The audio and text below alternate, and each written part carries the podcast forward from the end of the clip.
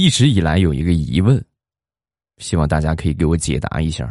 鲁迅姓周，而且他的文笔又特别的流畅，那么他为什么不叫周笔畅呢？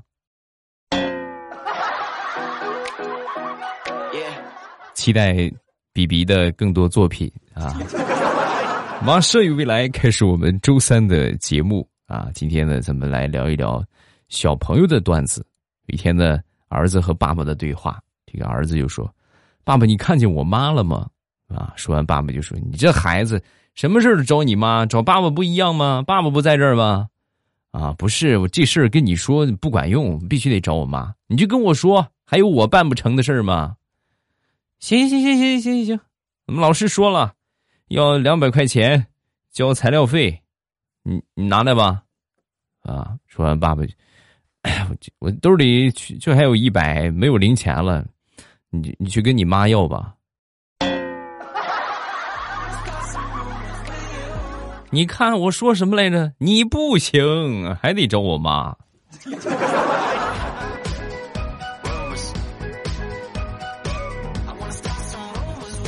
上个星期啊，我一个好朋友领着孩子出去旅游，他们家是两个孩子，一个小闺女啊，一个小男孩，一个小女孩。有一天呢，临睡之前，他这个四岁的女儿啊，就过来这个跟这个他爸爸就说：“爸爸，我想跟你说句话，什么事啊？啊，该睡觉了，有什么事赶紧说。嗯，就是嗯，等我长大了，你们是不是就会死掉啊？”啊！一听这话，哎呦，这孩子怎么突然这么多愁善感？这咋回事啊？啊！但是也得顺着他来呀，是不是？问问什么情况？啊，是啊，宝贝儿，爸爸会老，也会死掉。嗯，等以后你嫁人了，有了自己的家庭，爸爸就老了。再往后，爸爸可能就要死掉了。这都是正常的自然规律，不用伤心啊。说完，小家伙就说。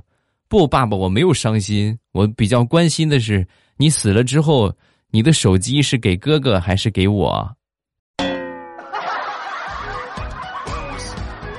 要不趁哥哥现在还没有发现，你现在就死吧，把手机继承给我，好不好？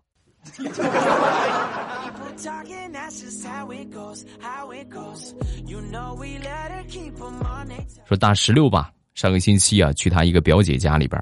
啊，他这个外甥女儿啊，古灵精怪，特别的可爱，然后呢还很粘人啊！一去了之后就粘着他。一开始啊，大石榴一过去不是很很愿意找他，然后后来大石榴就说：“宝贝儿，给你带了零食啊，带了好吃的。”哎呀，两眼放光，好呀，好呀，好呀，好呀，好呀，然后就过去了。过去之后呢，大师傅把这个零食一藏，想吃这个小姨的零食可以，但是呢。你得跟你妈妈说一声，你当我两天闺女好不好？你要同意的话，我就给你吃。听完这话，小姑娘跑过去，跑到她妈妈的身边啊，在她妈妈的耳边悄悄的说了那么几句话啊，然后过来，过来之后可以，没问题，我可以当你的当你的闺女，那你给我吃吧，吃这个零食，正吃着呢，一会儿大石榴的姐姐就过来了。刚才孩子跟你说什么呀？啊，大石榴就问他，啊，没说什么。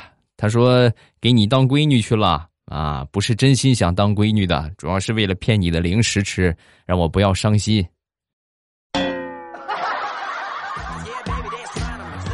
可以呀，年纪轻轻使的一手好套路啊啊！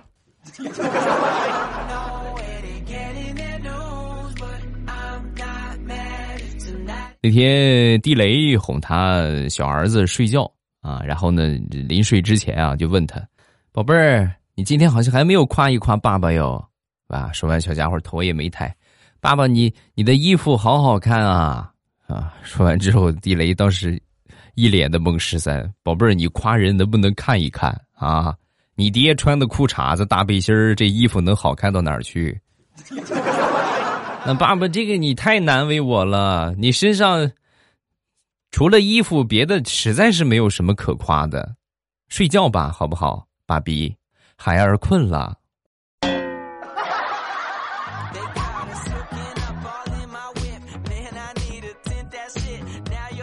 教育孩子呀，绝对是个技术活就拿这个诚实来说孩子一般都特别害怕做错了事儿，对不对？被惩罚。但是撒谎呢，这是一个很不好的习惯啊。有一回呢。也是地雷在老家呀，就跟他儿儿子就说啊，教育他，他把家里边爷爷奶奶养的这个小鸡儿给踩死了。踩死之后呢，告诉他勇于承认错误，对不对？奶奶不但不会说你，而且还会夸奖你啊，就是引导他。确实没有没有说他，而且呢，还给他买了一只雪糕啊。小家伙很开心啊，一边吃着雪糕，一边回家把家里的小鸡仔全都踩死了。然后兴高采烈的来到奶奶的面前讨赏，奶奶，你们家的小鸡仔全让我踩死了。这回我不想吃雪糕了，我想吃方便面。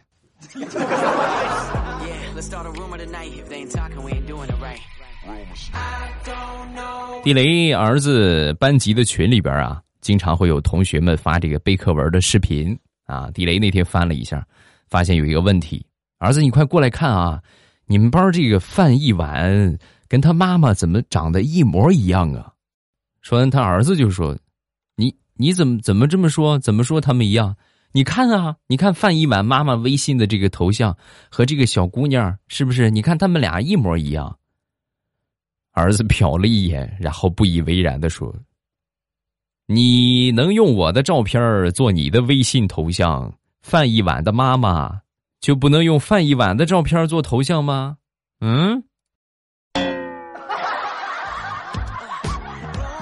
爸，你说这个话的时候，宛如一个智障。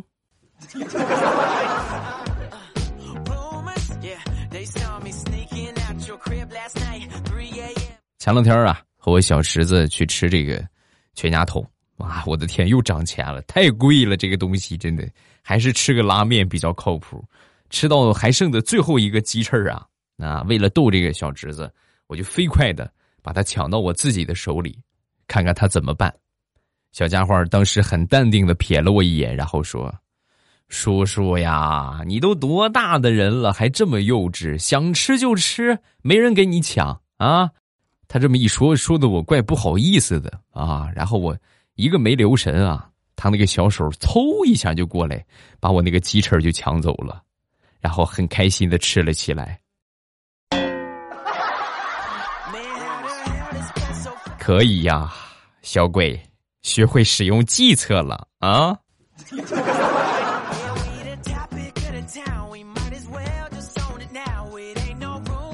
好朋友辅导他儿子写作业，辅导了一会儿之后啊，这个心态就崩了啊，实在是教不会，当时很生气啊。其中有一道题就是。醉翁之意不在酒，你给我解释一下，我解释一下什么叫醉翁之意不在酒。解释错了，手机给你没收了。他说完之后，小家伙想了想，然后很委屈的说：“他的意思就是，你表面上让我解释这句话的意思，实际你就是想收我手机。你你醉翁之意不在酒，你。呵，你看，答对了啊。”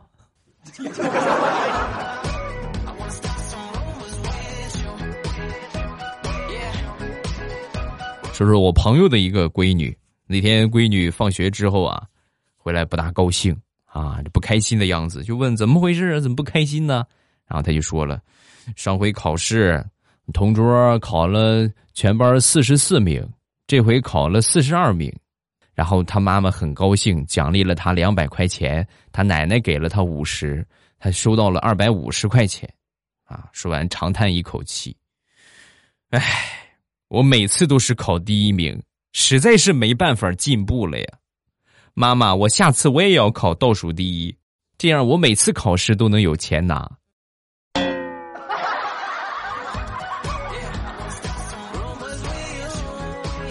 小时候啊。我爸给我妈买了个金戒指，啊，买回来之后放到一个很精致的小盒里。有一回呢，我趁他不注意，我就把这个戒指给掉了包了。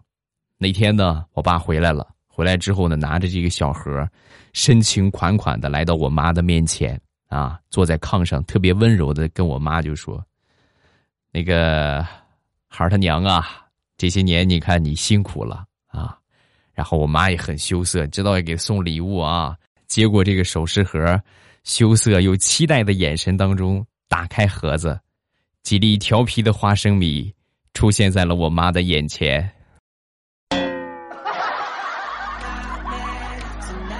后来，反正这个就没有别人了，这就是我了啊！那顿打挨的哟，哎呀，屁股疼，现在想想都屁股疼。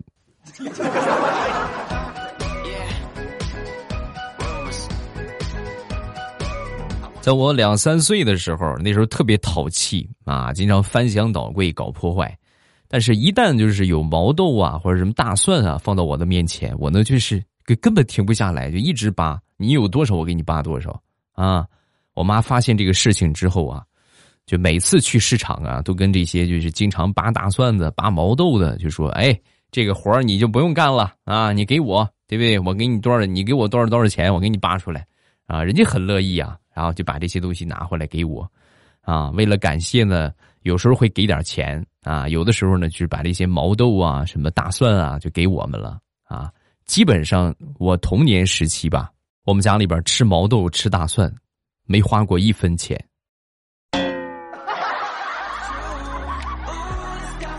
有的时候还能挣钱。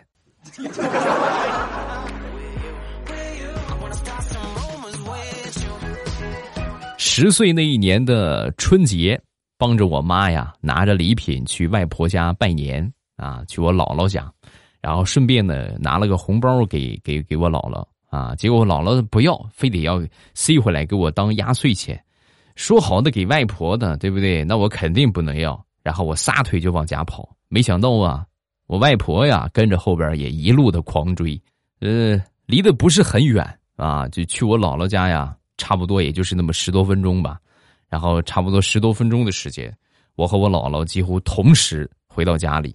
回到家里之后呢，我妈一看着啊来了，那一吃饭吧，啊吃了饭再回去吧。吃了饭之后呢，我姥姥偷偷的把这个红包啊就给放下了。放下之后就往家走，往家走之后，我妈一看看见这个红包啊，当时就把这红包塞给我，赶紧的，快快给你姥姥再送回去。然后我又跑了十分钟，给他送回去了，太难了。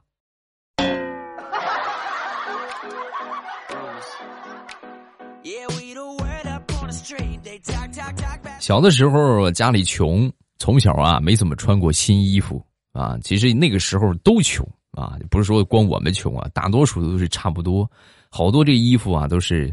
这个表哥呀，是不是有时候就是，甚至就男的穿女的，这也很常态啊。捡姐姐的衣服是吧？小女孩捡哥哥的衣服都正常啊，都是好多我哥穿不了的，我接着穿。有一天早上啊，我妈破天荒给我拿了一套新衣服，哎呀，把我高兴坏了，赶紧穿上衣服上学校显摆去。果不其然啊，真的是挺不错，好多同学看到是对我鼓掌啊，连平时对我不理不睬的班主任。也对我点点头，微微一笑，但是在他们这些欢迎、包括喝彩当中，老感觉有点假，好像哪里不大对劲儿。晚上回家呀，回去洗澡的时候，我脱下衣服，我才发现，在我的衣服后背上印着四个大字：“精致面粉。”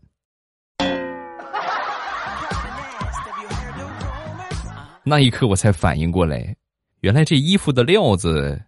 是我妈拿面粉袋子做的呀。再看看裤子吧，裤子脱下来，里面印着两个大字：尿素。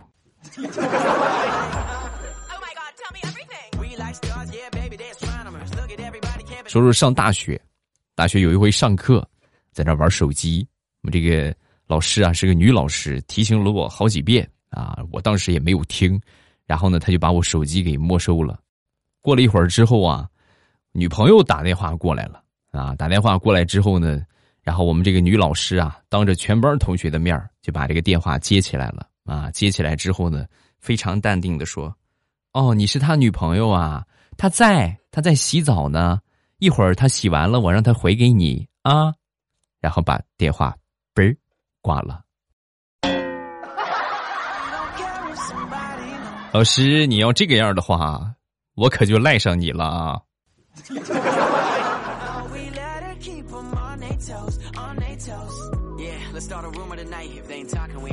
有的时候动物啊，也是很聪明的，他们也特别会找人求救。那天我在路上遇到一只小猫，这小猫啊被一个流浪狗猛追，小猫看见我就向我跑过来了。跑过来之后呢，流浪狗也就发现了我，然后呢，这个流浪狗就放弃了追小猫，转而开始追我了，太难了。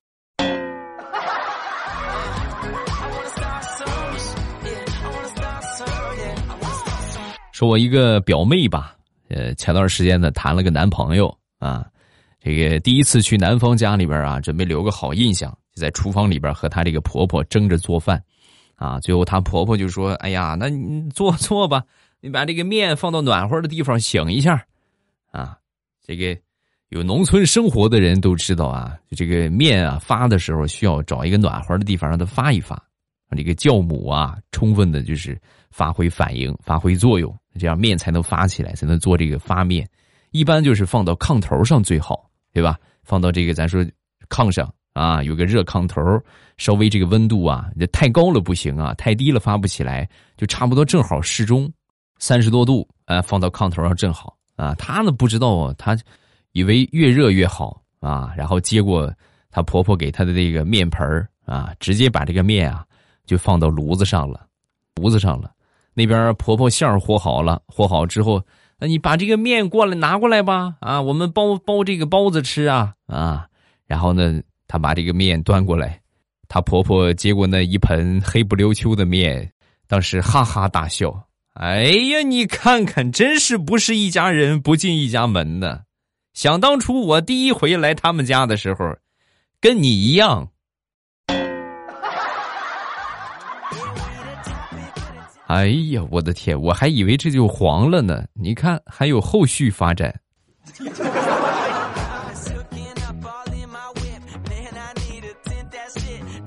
说一个想当年上大学军训的事情啊。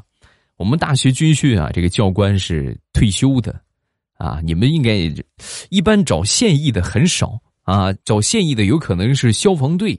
一般来说，他们啊还可以给你做这个军训的任务。啊，但是你说现役的，咱说在服役的官兵，他们一般是没有空的，不会来做这些事情啊。要么就是退役的，对吧？我们那个时候啊，这个教官就是退役的啊，是这个退役之后啊，可能是也松懈了，身体呀很胖啊，又特别胖，然后自己呢又是一个可能比较怕晒啊，又怕晒呢，也怕累坏了，几乎啊，我们每天的锻炼。都是在大树底下进行的。我们那时候有个大树啊，这个教官啊，每天没有别的事第一件事就是先去占领那棵大树啊。别人军训都是干什么呀？拔军姿啊，踢正步，是不是？包括练这个军体拳啊等等。我们军训就只有一个任务，唱歌，在大树底下领着我们唱歌啊。别的同学在太阳底下练军姿，我们在大树底下唱歌。别的同学休息了，我们还在唱歌。最后不是有一个咱说的小型的这个检阅的仪式吗？啊，很光荣。我们全班同学直接被 pass 掉了，你们这个就不用上了啊！踢成这个烂样啊，去上大树底下唱歌去吧，别的啥也别干了。